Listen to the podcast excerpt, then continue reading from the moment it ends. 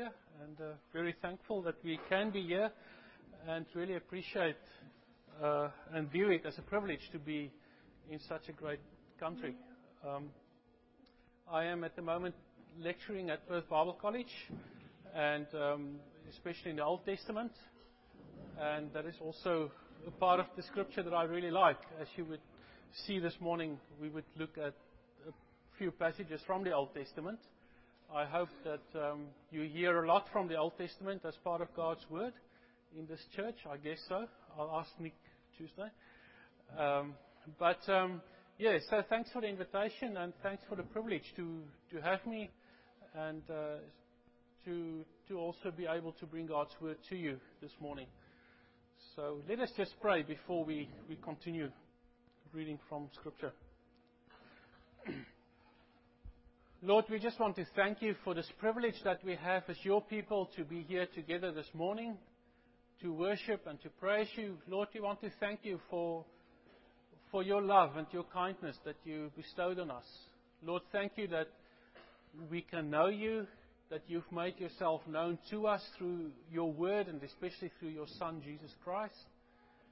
And Lord, thank you for the privilege that we have to, somewhere in our lives, that we could answer to your call and answer to your word. Lord, we want to thank you for your word, that you've given it to us so that we can know you, that we can know ourselves um, as you see us, and Lord, thank you that we can have your word as a guidance in our life so that we will not only know you better, but also will be able to, to distinguish what your will is and live accordingly. So, Lord, as we open your word this morning, we come before you as people who know our limitations and people who know that we are dependent on you and your spirit to work in us through your word um, and to make your word or to bring your word in such a way that we will understand it. So we pray, Lord, that you will work through your spirit as we seek to understand your word, understand you better. Um, and that your spirit will also make this word part of our lives. We praise your name. Amen. Now, I'm going to preach from chapter 1 to 11 of Genesis. Now, the elder said that he usually do the reading. I forgot your name now, but um, so I'm going to ask him to read all 11 chapters for us. Um, but that will take a bit of time, I guess. So what I want to do is to sort of give an overview, but not just an overview, but also try and give you some keys to, to understand these first 11 chapters because they actually form the introduction to the rest of Scripture, and that includes the New Testament. We can't really understand ourselves without understanding Genesis 3, maybe 1, 2, 3, and then up to 11. We can't understand the significance of what Christ did for us without understanding what happened in chapter 2 and 3, especially of Genesis, but also throughout the Old Testament. So many times we refer to the Old Testament as the Old Testament, well, I guess always, which is actually unfortunate because it sounds like something that is old. We don't need it anymore. Uh, it is something that many times is also there's a few interesting stories that we can remember from from Sunday school, but for the rest of it, it is so far away from us that we would rather delve into the New Testament, which, which is not wrong, uh, but um, this is also part of Scripture, the Old Testament. So many scholars these days uh, prefer to refer to the Old Testament, which I prefer, as the First Testament and then the Old the New Testament as the second one. But then again, it sounds if the New Testament is the second one. So let's just stick with the Old Testament. But um, what I would try to do is to, give you two keys to understand these first 11 chapters and also try to, show something of who we are, uh, maybe in a different light that how modern people see themselves, and also to show you even more who God is. Because I also get this idea um, sometimes that people think that somehow the God of the Old Testament is a different one, or he acted different. He's the God of the law, while in the New Testament we find the God of grace.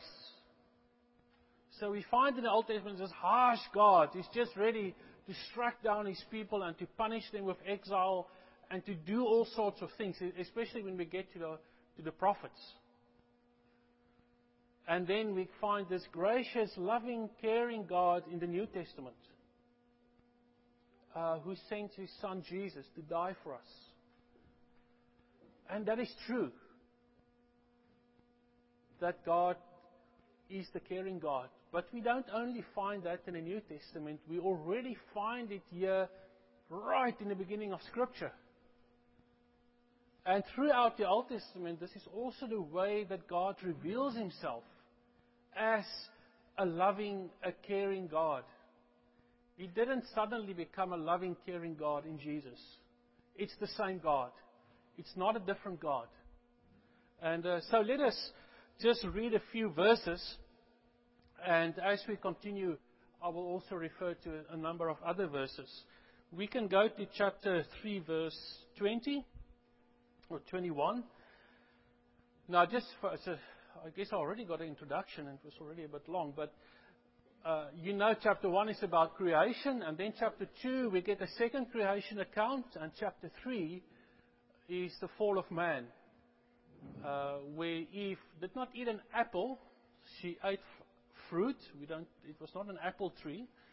She ate from the fruit of the tree, and uh, God then come and punish or, or express his judgment or punishment over them, over the serpent, over Adam and over Eve.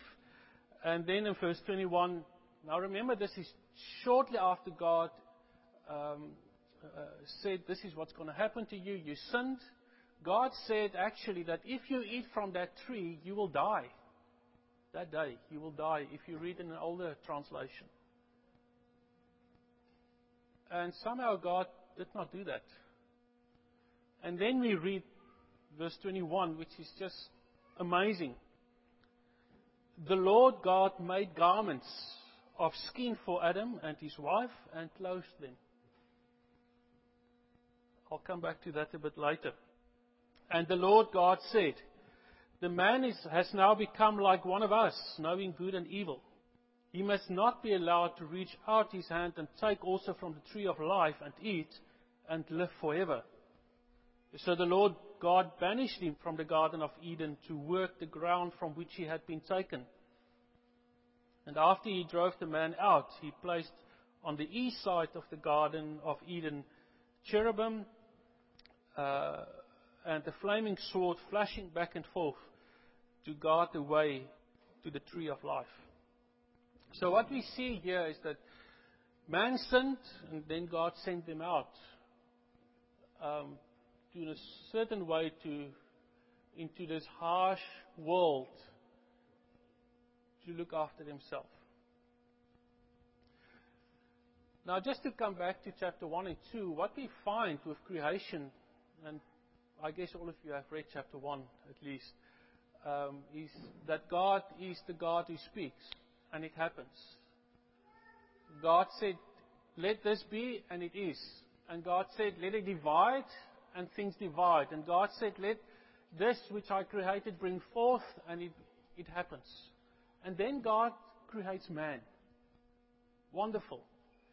And after he did that, he stand back, or he stood back, and he said, It was very good. So God created man good. Without sin, without evil, without anything that can go wrong, as with the rest of creation. In chapter 2, again, we see, and it, the whole focus of chapter 2 and 3 is mankind. How God created man from the dust and formed man and also give him the breath of life. And then what we see is that God, chapter 1 and 2, put man in charge of his creation. Man is made in God's image to represent God here on earth. And God also gave man the responsibility to then look after the creation of God and to subdue it. So, in a certain sense, God is giving over his authority, not handing it over as in relinquishing, but giving the same authority that he have, he gave to man, who is created in his image, and then to look after this creation. And God said, everything is yours. You can have it. Interesting enough, all the plants, not the animals, all the plants are there for you to eat. Animals are only given after Noah for man to eat. And uh, man then takes on that responsibility. So what we see is that Scripture, chapter 1 and 2 especially, got a very high regard for man, mankind. Um, I'm not using inclusive language here, so, but it is inclusive, um, bent. Humankind. Uh, the Bible view mankind, humankind, as being created by God perfect. View mankind, humankind, as a representative of God with the same, not exactly the same, but a similar authority, um, representing God here on earth. And what is interesting is also that Adam then gives give names to the animals. Now, name giving in the ancient world was very important. By giving a name to someone or something, that also means that you then have authority over that thing or that person. Now, we, in our day, it doesn't work like that anymore. But by giving Noah the responsibility to name everything, also shows that he gets not only responsibility but also authority over creation. So, a very high regard for mankind in chapter 1 and 2. But unfortunately, chapter 3 also happens in our story. Chapter 3, we, we suddenly, mankind is faced with the option to do what God said they should not. And that is from this one thing that God said you should not do, suddenly Eve is put in a position where God is questioned. And that starts to work in her mind.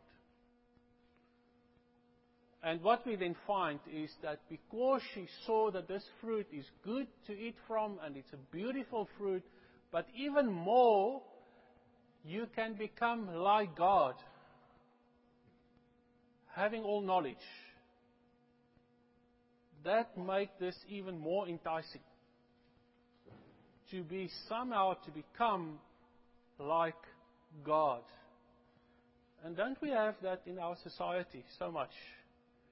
Even people who don't acknowledge God, maybe part of that not acknowledging God is to be like God. We want to be gods in our own right. We don't want to be creatures. We don't want to know our position in life as being created by God. But anyway, that's not the point.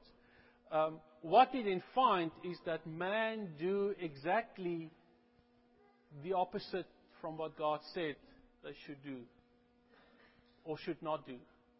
And that is to eat from this one tree. Now, many times we see that as being a proof command or a proof law that somehow God wants, God set up this tree to prove, uh, so that Adam and Eve will be able to prove themselves to God that they won't do what God said they should not. But I don't really think that is uh, that's a good um, way of looking at it. Basically, what it is, it is like a farm gate or a gate towards an electrical substation where there's a big sign on it that says no entry, no entrance.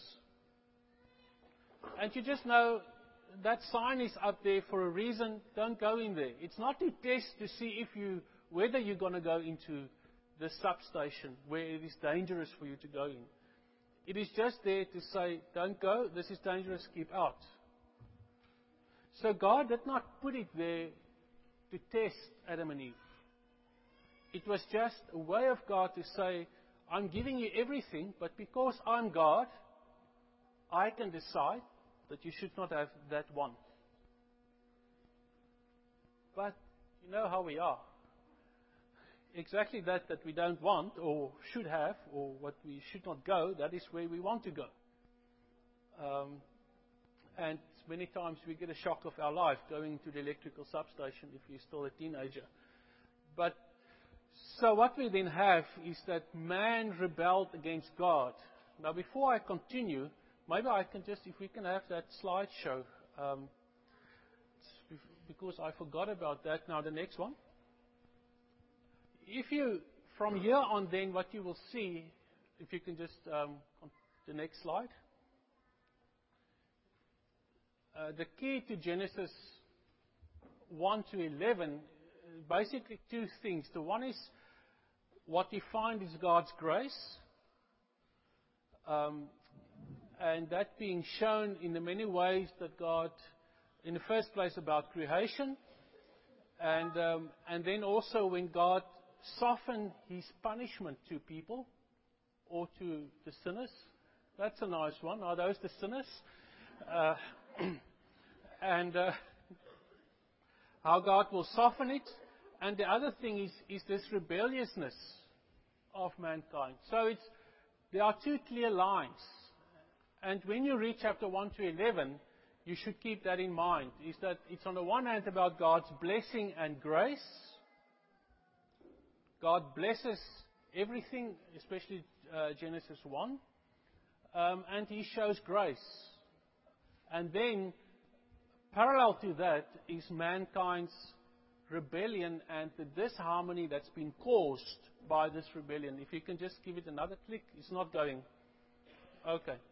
Um, so, just keep those two lines in mind, and there's a zigzag one that I would also like to show just to show how it works. Um, what we see, God creates mankind. You can keep that on for a while. And He creates everything. He blesses them.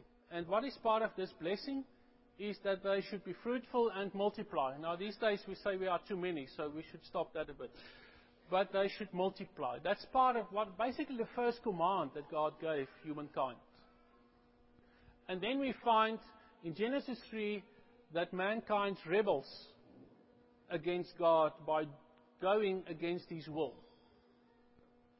And the fallout of that is this harmony, If we look at Genesis 3 between um, the closest relationships between God and mankind, this harmony between husband and wife. And I don't think I have to tell anybody about that who are married. Uh, is sometimes there's just so much disharmony. And uh, disharmony between man and creation. Because Adam now needs to go and toil and find, make a living from this creation that will now not be working with him, but against him. But we see God blesses. Just after that, the passage I read this morning, um, when God come, and this is the most amazing passage to me in the Bible, just after mankind rebelled and God said, I had enough of you, He come and He makes clothes. I always get this picture of these puppets that the girls play with. You, you, God, who is God, who is the one who said, let it happen and it happened, come and see these people who just rebelled against him. And he sent, before he sent them out into this world, he come and he make clothes. Just get that picture. God making clothes from animal skins because these poor blokes, they try to cover themselves up with fig leaves, which is not really helpful. And he made clothes and he put these clothes on him, on them.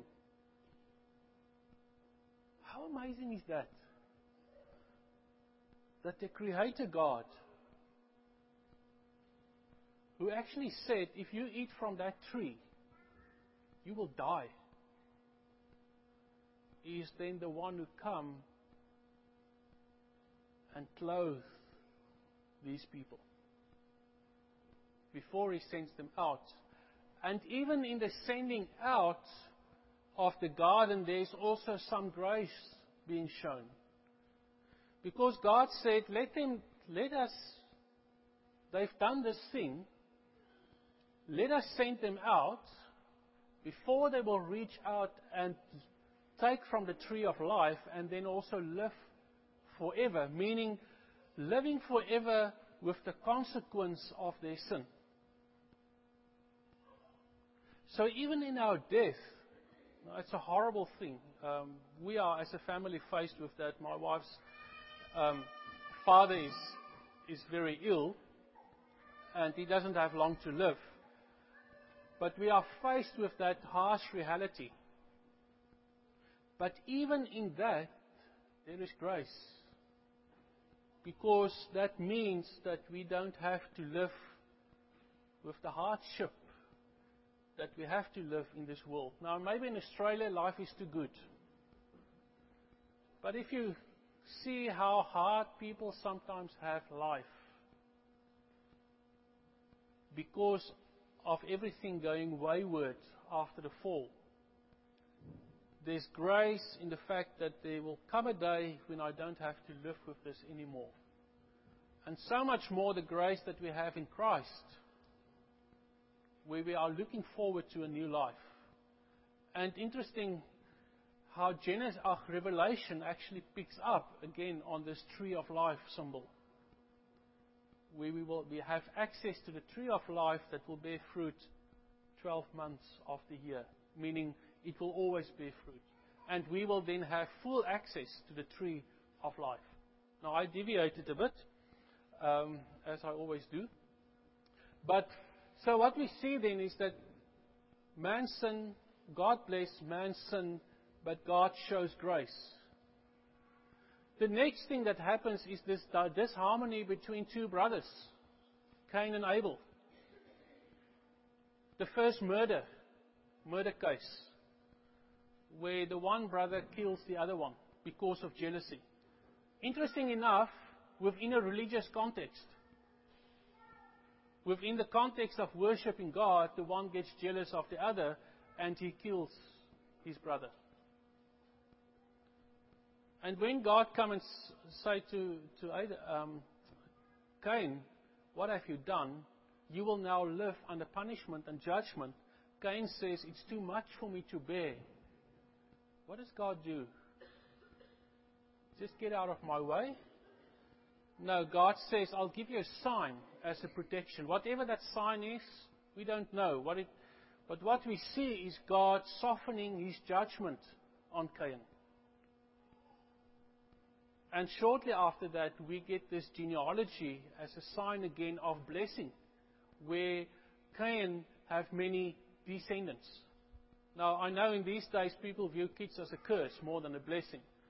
But in those days, children were actually a blessing. Um, and the more you have, the more blessed you were.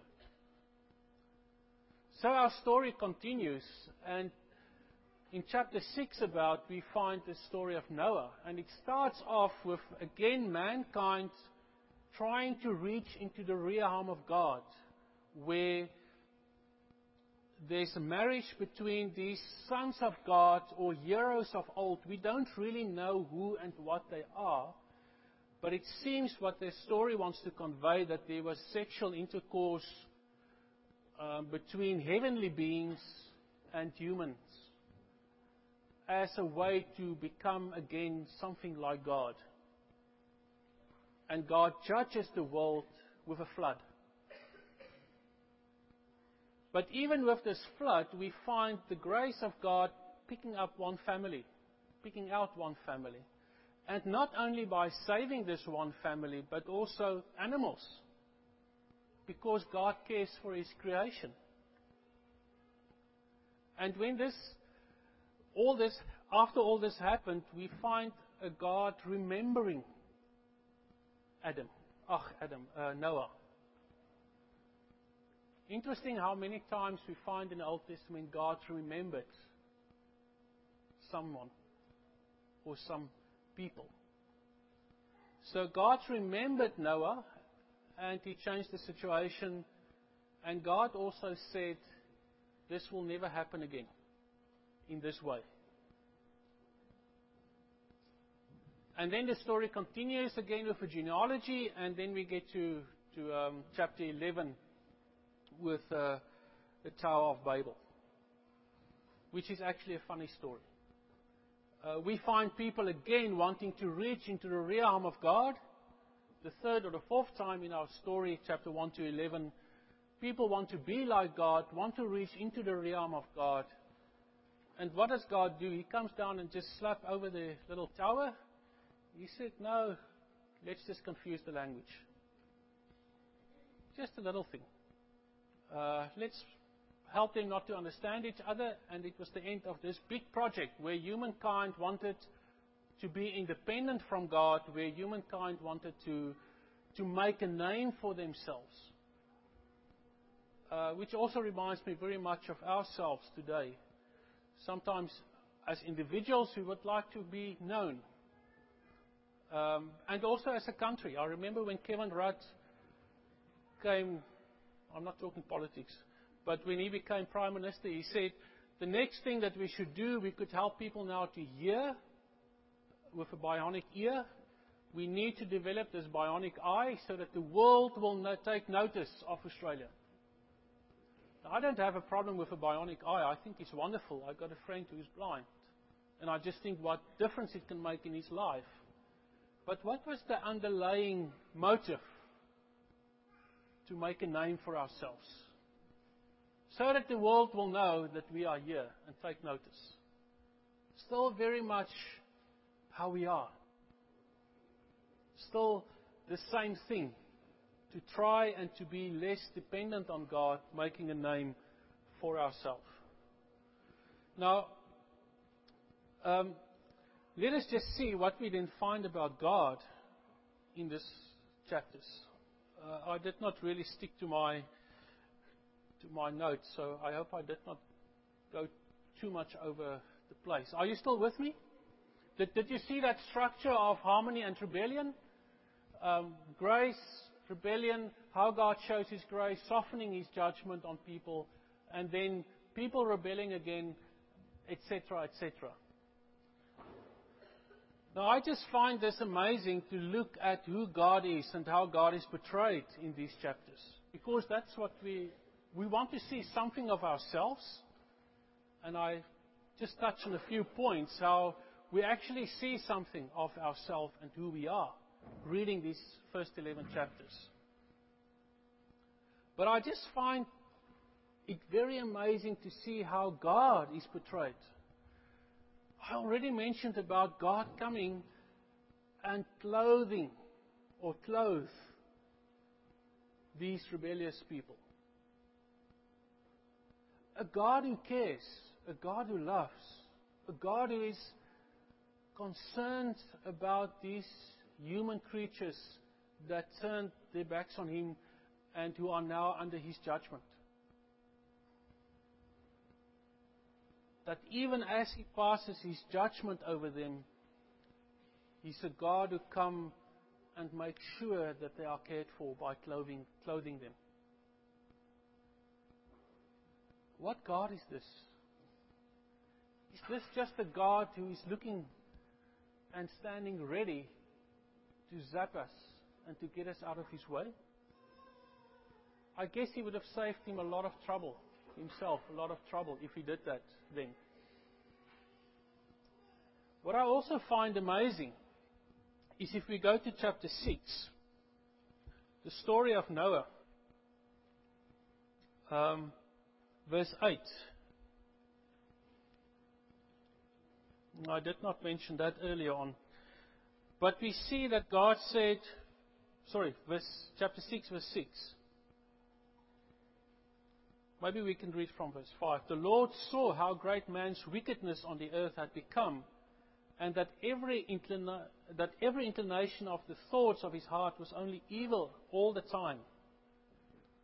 And then this the Lord was grieved that he had made man on the earth, and his heart was filled with pain.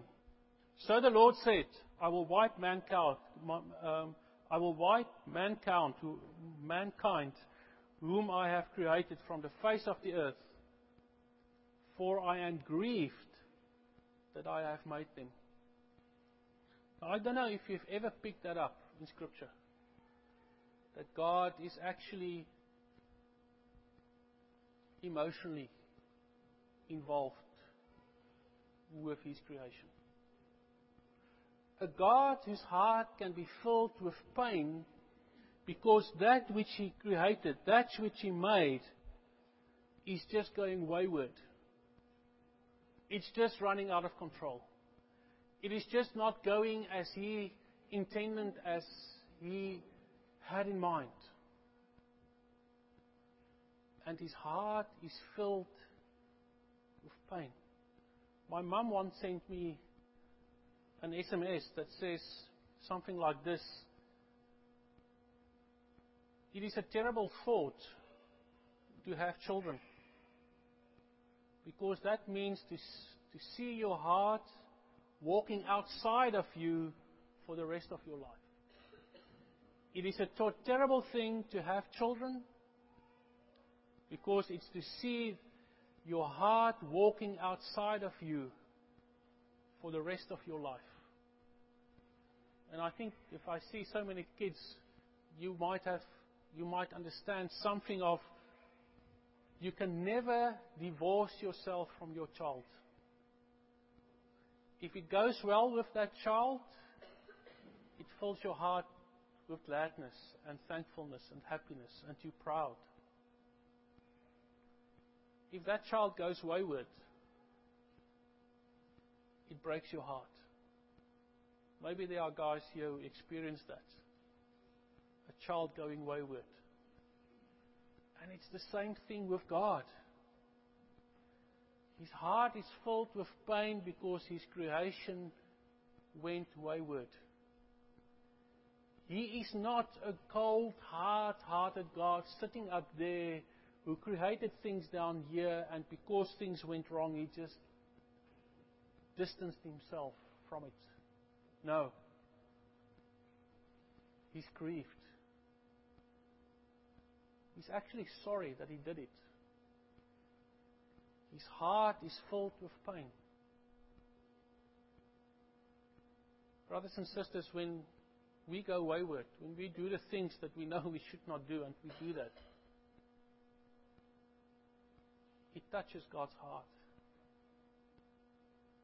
It fills his heart with grief because he had in mind creatures that will actually be like he intended with Adam and Eve. And he was so serious about that that he actually sent his son to become what we could not be because of our own fallenness and sinfulness.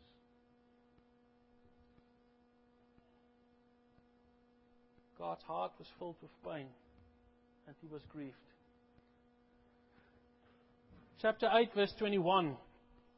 I already mentioned that God saying that never again will I curse the ground because of man, even though every inclination of his heart is evil from childhood, and never again will I destroy all living creatures as I had done.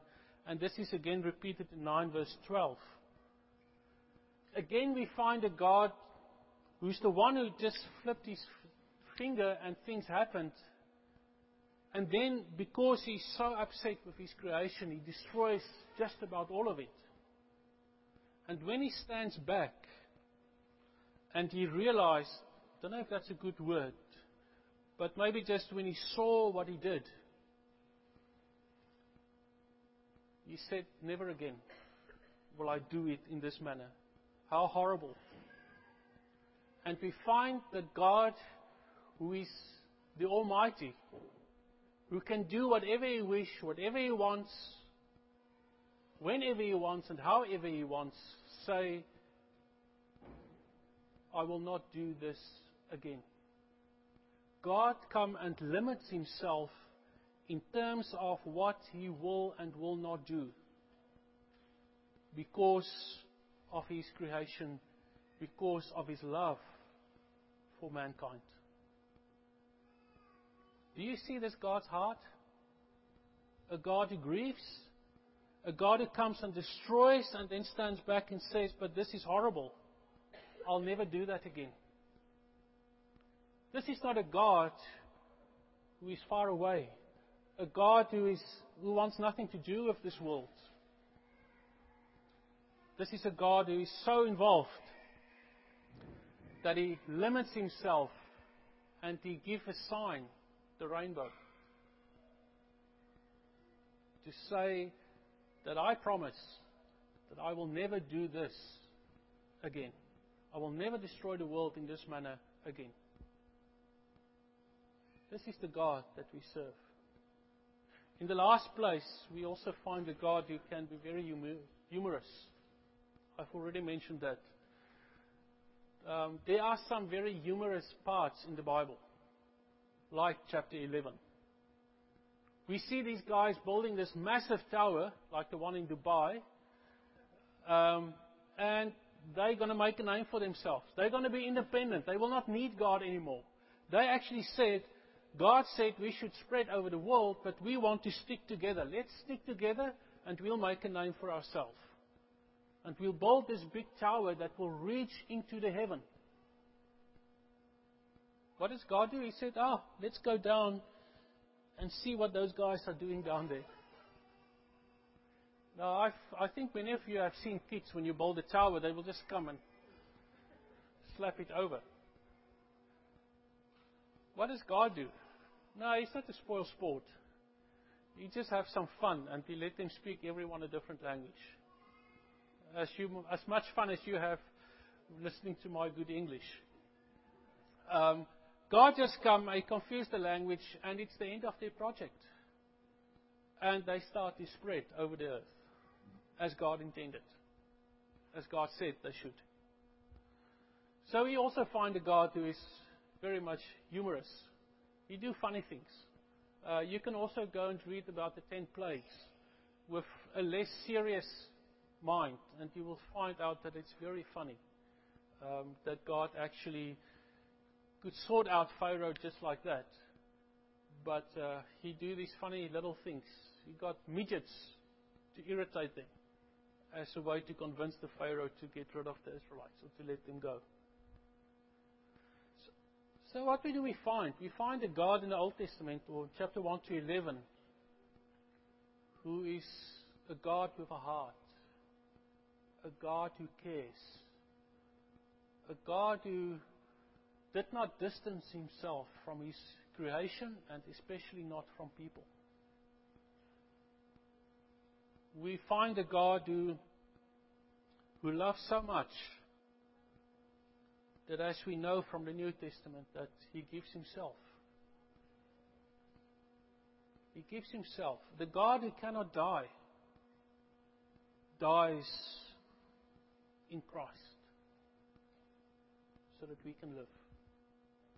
We find a God who, from the start, when people turned their backs on him, was always calling out until today Adam, Adam, where are you? A God who cares, a God who loves. Let us give ourselves to this God. Let us put ourselves in the hands of this God and put our trust in Him. There ain't there ain't any other God. There ain't any other God like the one that we serve. Let us pray. Lord, we want to thank you for who you are. We want to thank you, Lord, that you are the God who loves us, the God who cares for us, a, God who cares for His creation. Thank you, Lord, that you revealed yourself as the God who come and clothe us. A God who come and and your heart is filled with pain and grief because of what's happening on this world, on this earth. How we went wayward. Your heart is grieving for us. Lord, thank you that you are the God who, who limited your judgment. Lord, thank you that you are the God who also can make us laugh sometimes. Who just do things in a funny way. Lord, thank you that you are the God who showed all these things that we've learned about this morning in, in its fullness in Christ Jesus. A God who loves, a God who cares, a God who is for us. And if you are for us, Lord, who can be against us? We praise your name. Amen.